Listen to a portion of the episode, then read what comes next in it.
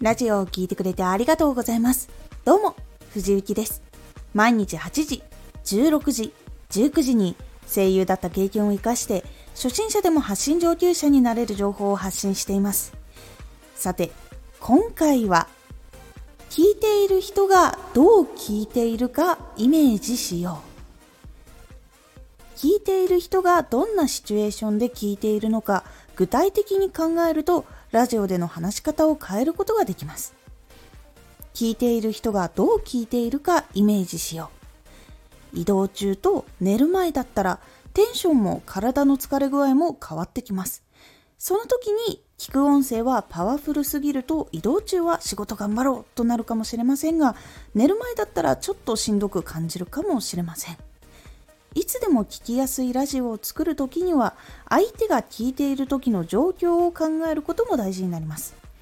情報を必要としているけどどんなタイミングで聞いているのかいろんなパターンがあるのでその中で本当にいつでも聞きやすいラジオとはどんなものかと考えることが大事になります。ずっとパワフルでいることが大事なのかちょっと作業する頑張りエネルギーがあるといいのか心地よく勉強しながら眠りに入るのがいいのか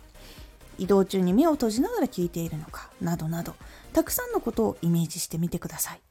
そうすることで元気に頑張るエネルギー届けたいけどいつのタイミングで聞くかわからないからあまり元気すぎないように元気なんだけどもっとその音圧とかを調整しようかなとか朝昼晩に分けて配信してるから朝は元気が出るように昼は休憩しつつこの後もう少し頑張れという思いを込めてとか夜寝る前に聞いてもらえるラジオはゆったりと眠りに入れるように声を調整しようとか考えることができると思います。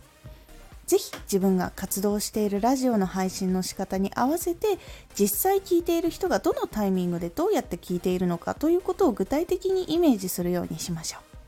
今までのラジオがさらに聞き心地のいいラジオに変わっていきやすくなるのでラジオを届いた先の人はどんなことをしながら聞いているのかなっていうことを考えるようにしてみてください。その時の心情も考えることができるともっと届く時の音が良くなると思います。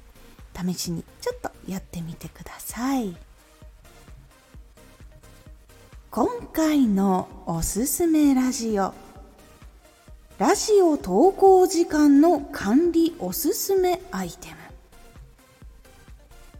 私が日常生活している中でラジオを管理するのにめちゃくちゃ役に立っているアイテムを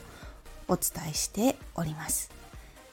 このラジオでは毎日8時16時19時に声優だった経験を生かして初心者でも発信上級者になれる情報を発信していますのでフォローしてお待ちください。毎週2回、火曜日と土曜日に、藤雪から本気で発信するあなたに送るマッチョなプレミアムラジオを公開しています。有益な内容をしっかり発信するあなただからこそ収益化してほしい。毎週2回、火曜日と土曜日。ぜひお聴きください。ツイッターもやってます。ツイッターでは活動している中で気がついたことや役に立ったことをお伝えしています。ぜひこちらもチェックしてみてね。コメントやれたいつもありがとうございます。では、また。